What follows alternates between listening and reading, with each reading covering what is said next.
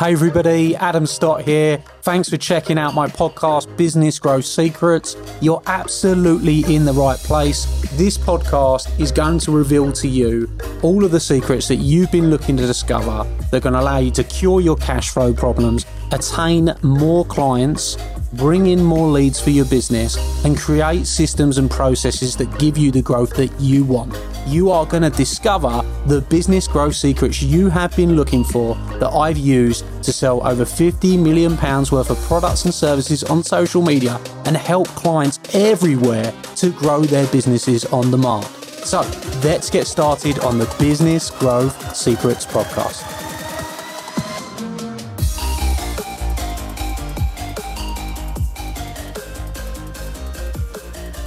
So, hello everybody, and welcome to today's episode of Business Grow Secrets.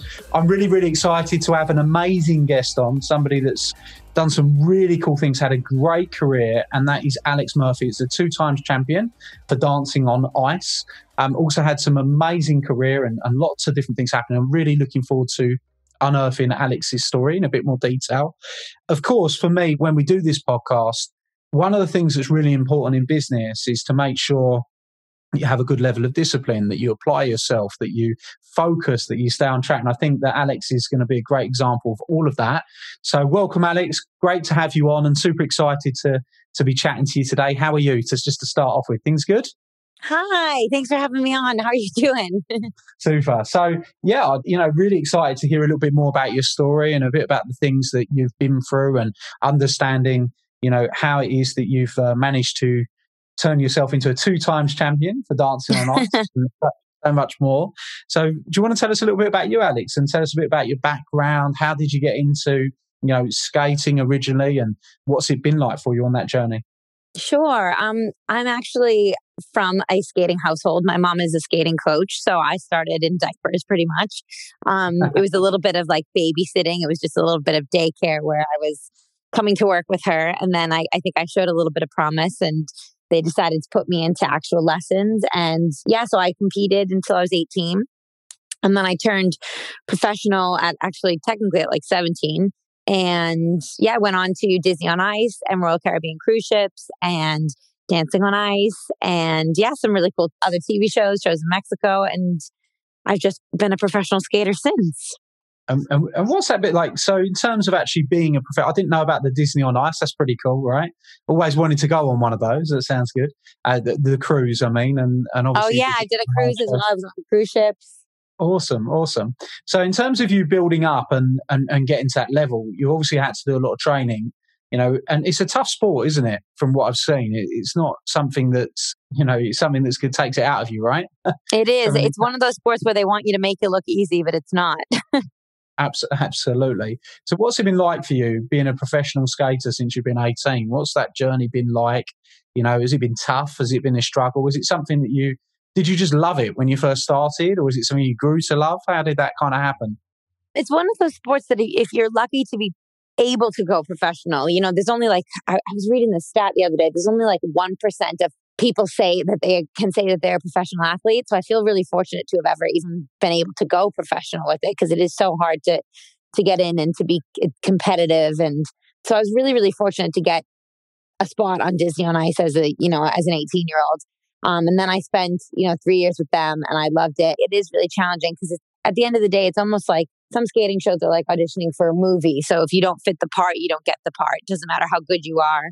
It could be just what you look like. It could be your size, things like that. So it was really tough in the beginning because you have to kind of wrap your head around the fact that it's not about your technical skills. So in competition days, you know, okay, well, I compete. And if I fall on that jump, I know I'm not going to do as well as someone that lands it.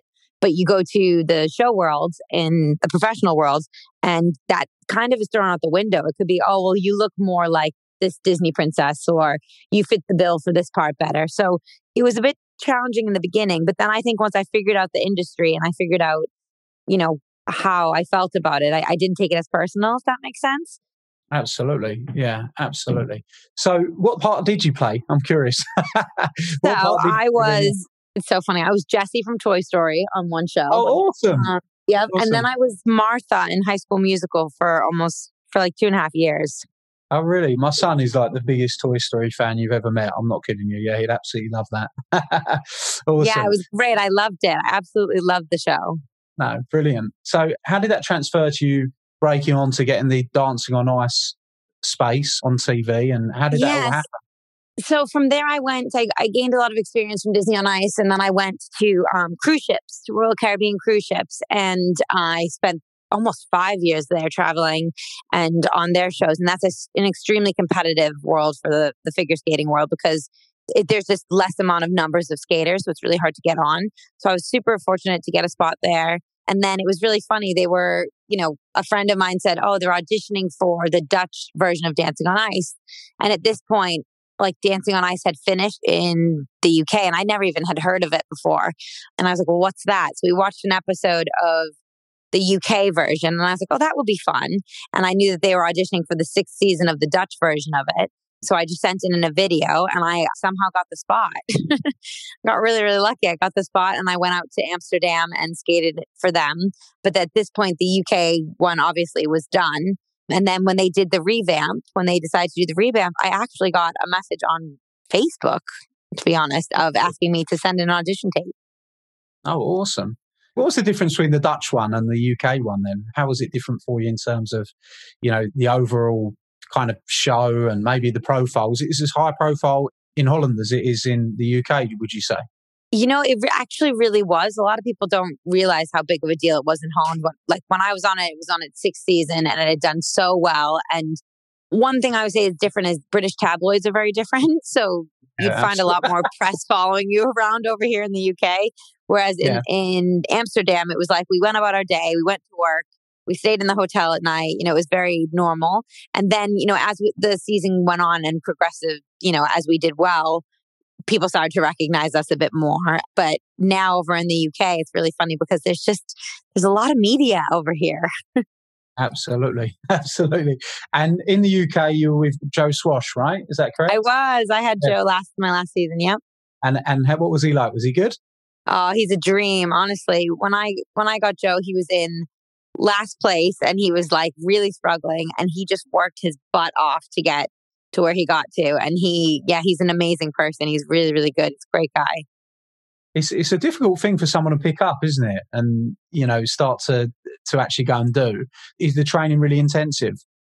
It is. It's long hours, and the thing is, it's like you don't realize how long the hours are until you can't feel your feet. It's long hours in the cold, which makes it so much harder.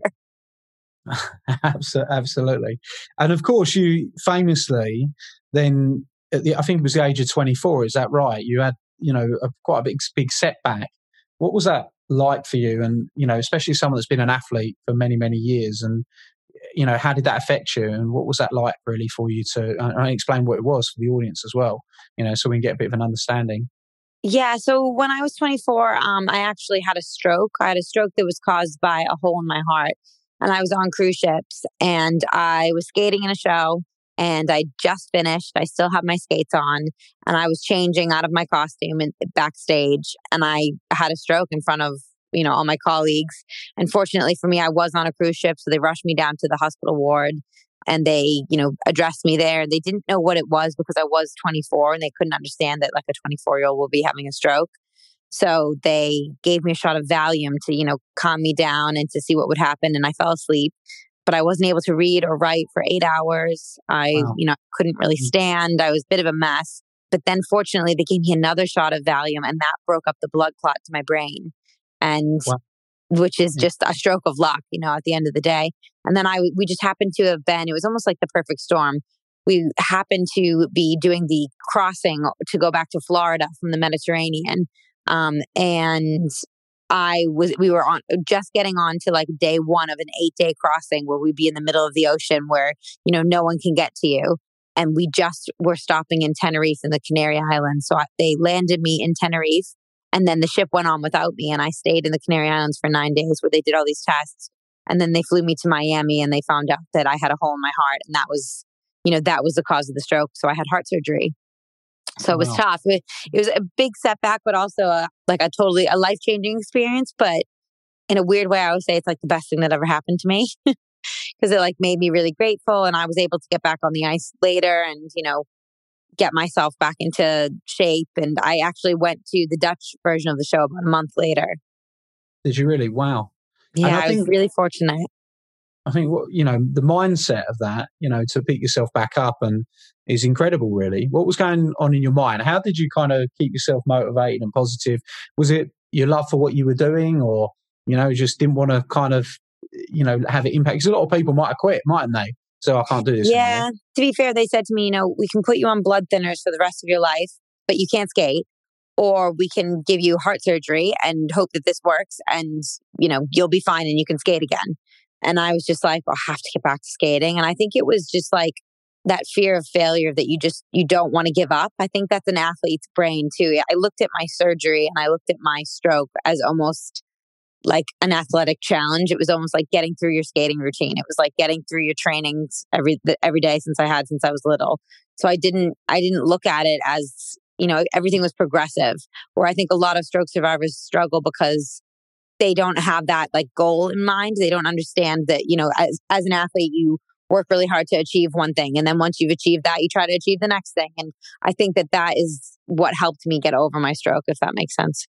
Yeah, absolutely. Having that kind of, and, and I think that's, you know, for anybody that's, that's listening, that's in business, we have a lot of people in business listen to the podcast that focus is, I think, a, a, really, really important thing. One of the things that we train is is to get people really to focus and understand where, where they're they're moving towards because it gives them purpose, right, and gets them through the bad times. It sounds to me like you just had that brilliant focus that allowed you to keep pushing forwards and to, to sort of go make it happen, right?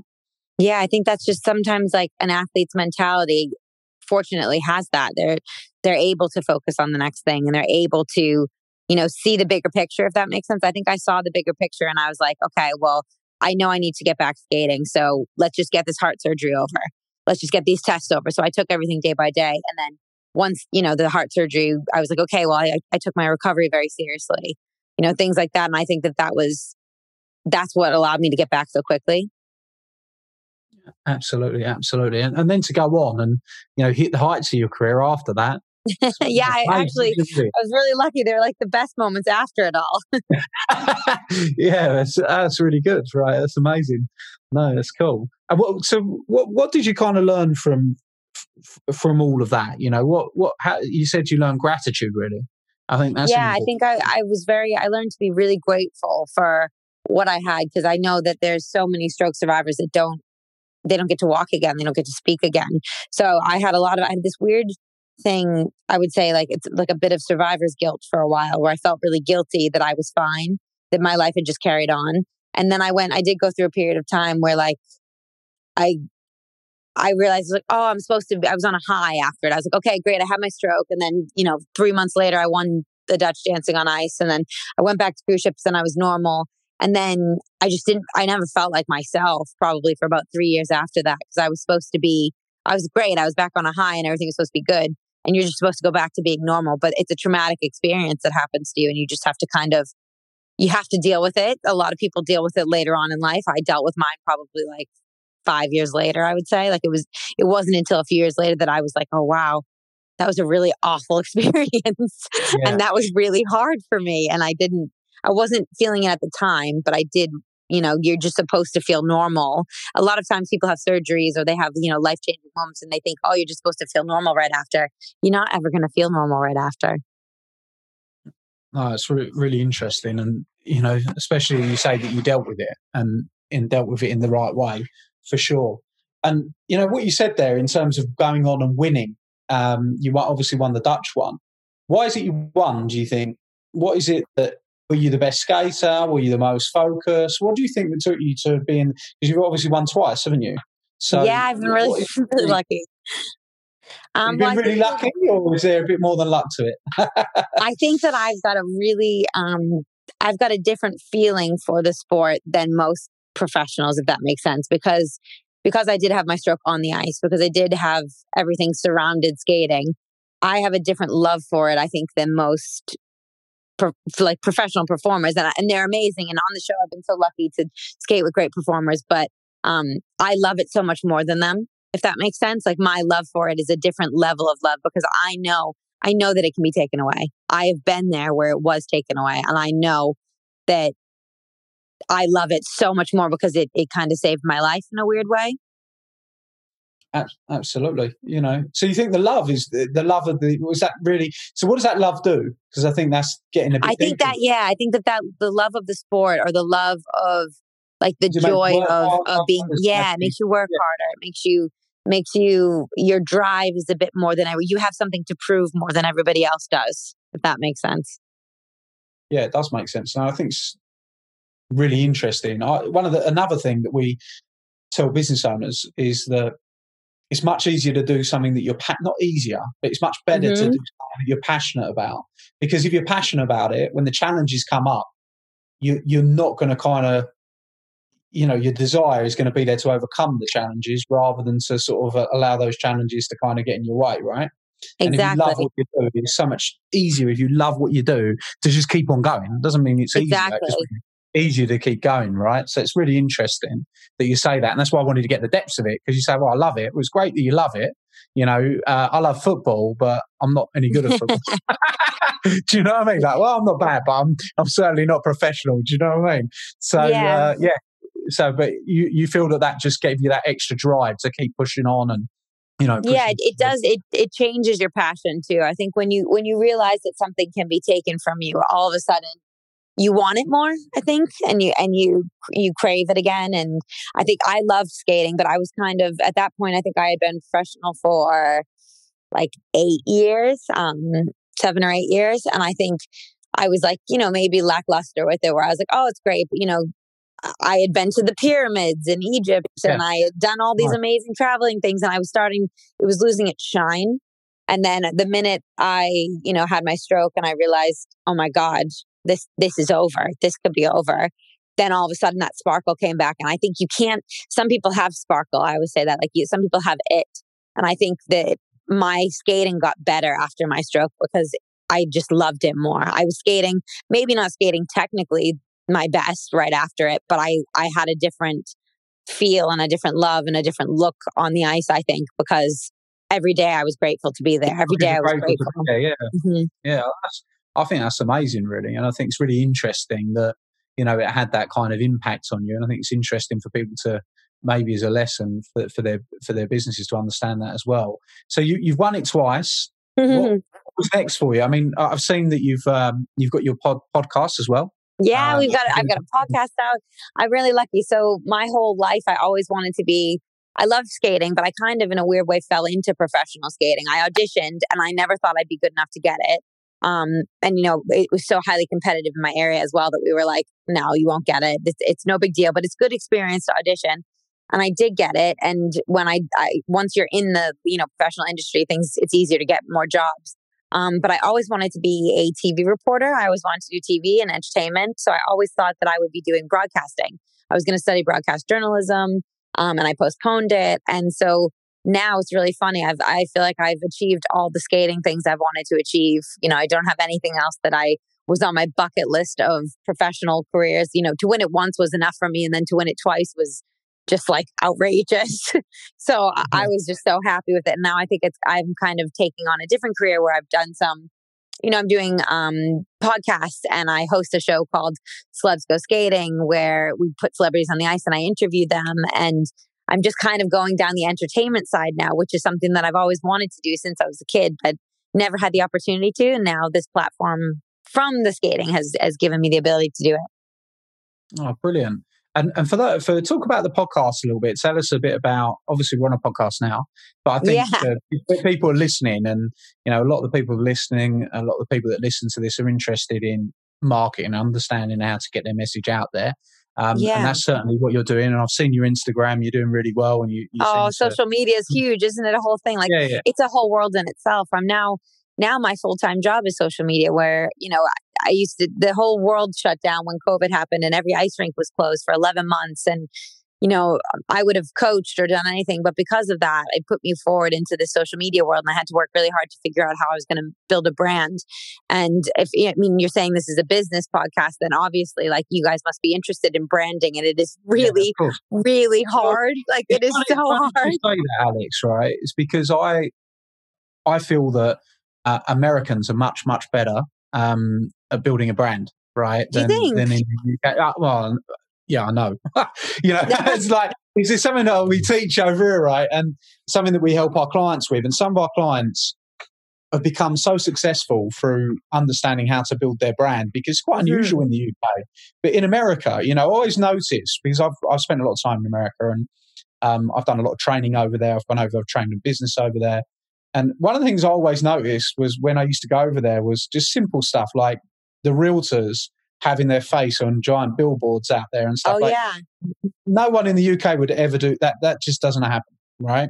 Yeah, and, that's uh, the point. You know, you know, it never ever happens in the UK. It's not here. It's just people don't people don't position themselves. There's a bit of a, a polite thing yeah. about the UK is that you don't kind of put yourself out there as much, right? Well, because you, you don't want to feel narcissistic. I think that a lot of people feel that by pushing yourself and by and I mean I felt this way with social media. If I'm honest, my first two years of the dancing on ice over here, I hardly used it and I should have used it and I should have grown my brand and and I was just like, I don't want to be narcissistic. I don't want people to think that I'm, you know, pushing myself too hard. A lot of people, Alex, um, you know, certainly a lot of the listeners of this podcast would probably have had those thoughts, right? Mm-hmm. It's self doubt. Like yeah, yeah, absolutely. So how did you overcome that? I think it's a really, really interesting. I see you're doing a great job on Instagram, and I see you doing your podcast and you're getting your message out there, and you're following uh, your, your, your dream of broadcasting. So, why don't you tell us a little bit about what that journey's been like for you as well? I think it was just about authenticity. You know, um, when I finished dancing on ice and I knew I wasn't going to go back for the next year, I was like, what am I going to do now? And, and my biggest thing was, well, I want to do this social media. I want to do this branding. I want to, you know, get my message out and I want to be working. I want to be a working presenter. And so it was like, well, how do you make that happen for yourself? And I think for me, it was about like letting my guards down and say, and actually showing myself. You know, my boyfriend, he said to me one day, he goes, it's a shame that you don't use your social media for what you're actually like. You're actually really funny and really personable. And a lot of it is just like pretty pictures of you in ice skating dresses. And he was right. I was like, actually, nobody really knows my personality. So I think I, I use the authenticity of you've got this free platform, this social media platform where you can say anything you want to say and be anything you want to yeah. be. And I wasn't using it to who I actually was. So once I started using it to who I actually was, I, people were buying into it. People were like, oh, she is funny. Oh, she is an athlete, but she has something to say, you know, and then the more things that come off the back of that, the more, you know, the snowball rolls and eventually you get momentum. And then I can talk about the hard things. You know, my podcast, Murphy's Law, is it's interviews with celebrities, but it's all about like the bad moments in their life. It's all about the Murphy's Law moments when everything just went wrong and everything was miserable and how they like drag themselves back up instead of a happy interview of, you know, oh, I did this and I achieved this. So it's it's almost backwards because I wanted to talk to people about crap moments because I've had so many bad moments. so and I was like, that's what, what I'm down line. I think it's a good differentiating point, Alex. You know, because there's there's not that many like that, right? So it mm-hmm. certainly mm-hmm. differentiates you. What what was the idea behind that? You know, was that was that part of the brand strategy? Was that just you know? No, to be honest, I was sitting yeah. with my manager one day, and she was like, you know, I think that I think that we're we can get you a podcast, Alex. We just need to know like what would you what would you talk about? Like what do you want to say? And I was like, well, obviously, like I've got things that I'm passionate about. I'm passionate about ice skating. I'm passionate about, you know, being a good daughter, being a good, you know, partner to my boyfriend, a, a good dog mom, like uh, being a good person. And I'm obviously um, passionate about strokes. And I was like, you know, those are my three pillars of things. But also, I I am so into humor. Like I've gotten by with everything from humor and from laughing. Um, and I said, and I was like, and my life is just like Murphy's Law. And we were just sat there and it was like this light bulb moment. I was like, everything always goes wrong in my life, but then everything in a weird way, I live backwards. I live in a way that everything that can go wrong will go wrong. That's that age old saying of Murphy's Law. But everything that does go wrong in my life always leads me to something that I never imagined that is better if that makes sense. Like I never imagined going on Dancing on Ice and winning.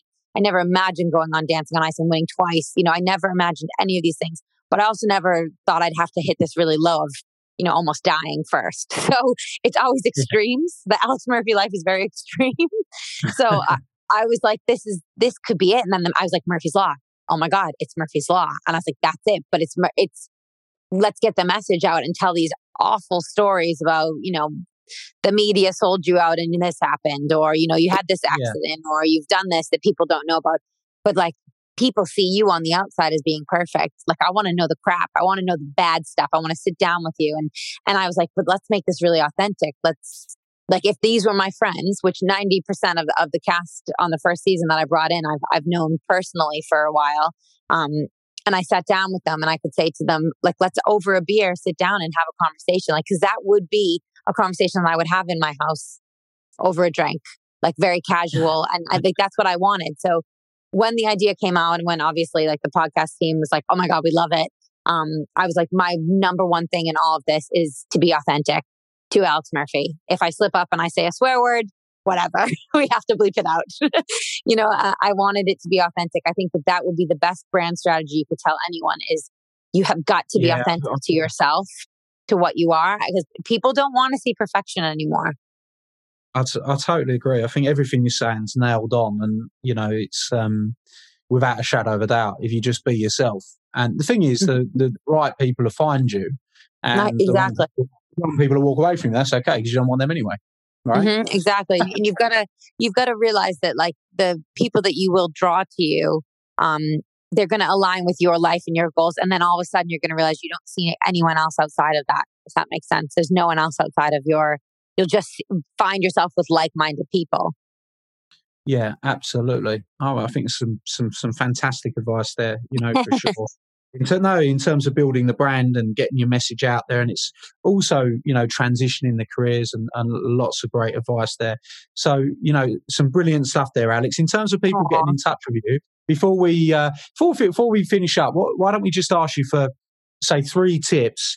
What three tips would you give for you know somebody that maybe that's going through a tough time, um, that they can a tough time or a difficult time, or they've had a few setbacks? What are the three things that you would say to them you know, from your experience, maybe that they should should look at doing in order to kind of inspire them to keep pushing forward and moving forward? I think that would be a nice, yeah. nice question to ask you. You know, um, I guess I would say that that things always come in waves. So for every up that you're going to have, you're going to have a down. You cannot expect to live levelly. Like I just, I've always said this forever. I do not live levelly. It's always, I'm either really high or really low. It's very rare to be in a position where things are just like settled. so I think for every, if you're in a really big low now, there, there will be a big high eventually. That's just the way that, you know, the world works. Um, so I'd say just learn to ride that. the waves, like really learn to ride the waves and just know that things will get better. Um, and then I guess it's like just being your authentic self is going to get you out of so much stuff. Like learning to accept the way that you are, the person that you are, what you want to do, whether it's in business and career, you know, in your life or you know, relationships, you have to stay authentic to yourself. And I think that I didn't realize any of this stuff until I was 24, until I did have a stroke. And now, I mean, I'm 33 now. I'm going to be hitting my 10 year of, of my stroke anniversary, I call it. Um, but I feel like I was born when I had that. I feel like the, my stroke anniversary feels more important to me than a birthday. You or, to just sort of be yourself, right? Yeah, just, like, yeah, yeah. It, it, made me go, oh my God, well, I don't align with these things. I don't like this. This I don't like. This I do love. This is super important to me. You know, what, what do I find important in life? Well, these are the things. And I think that that, that is really, really important. And I, and I also just think, you know, you can't always want to wake up every day and do everything. You're not always going to be motivated, but you kind of just have to do it. You have to fake it till you make it. I think that's like the three things I live by. I just sometimes when I feel like crap, I still do it anyways. Which is such a, you know, an amazing skill that if people could only just get that, yeah. a lot of people, they, they would get so much more just to do it anyway, right? Because exactly. a lot of you know, everybody has those moments that they don't feel like getting stuff done, and doesn't you know, have to be perfect. You just day. have to do it. Perfect. Love it. Absolutely love it. So thanks so much, Alex. I think it's been a, oh, welcome. an amazing chat. Um, where is the best place for people? Do you want to just tell people where they can sort of get in touch with you? And, you know, I'd really suggest to go and follow uh, Alex's journey, maybe tune into a podcast, uh, Murphy's Law. That'd be amazing. Um, yeah. What's your Instagram handle, darling, so people can. Go. So I'm, I'm my handles on everything on Instagram, on Facebook, on TikTok, on whatever you can find me. It's Almurph one eight. So it's Almurph eighteen. A L M U R P H one eight. And I've literally had that screen name since I was a little girl, and I never thought anything that would come from it. And then all of a sudden it's my platform name. so it, it's an old one, but that's been my, um, that's where you guys can find me on anything. And the podcast is called Murphy's Law with Alex Murphy. So if you want to go search it, it's just listen great. to a couple of those because I think the, uh, yeah. Uh, yeah, it sounds very, very interesting. The story that you're, so, you know, what you're saying there, different angle sounds great. So I'll go and check that out as well. Myself. Yeah, I don't want to know the good things. I want to know the bad things, and I know that that's hard for people to talk about. But I feel like that's the stuff that that's the juicy stuff that I want to know. awesome. So, well, thanks so much, Alex. oh, you're welcome. Hey everybody, Adam here, and I hope you loved today's episode. Hope you thought it was fabulous. And if you did, I'd like to ask you a small favour. Could you jump over and go and give the podcast a review? Of course, I'll be super grateful if that is a five star review. We're putting our all into this podcast for you, delivering you the content, giving you the secrets. And if you've enjoyed it, please go and give us a review and talk about what your favourite episode is, perhaps. Every single month, I select someone from that review list to come to one of my exclusive Academy days and have lunch with me on the day, meeting hundreds of my clients. So if you want that to be you, then you're going to be in with a shout if you go and give us a review on iTunes. Please, of course, do remember to subscribe so you can get all the up to date episodes. Peace and love, and I'll see you very, very soon. Thank you.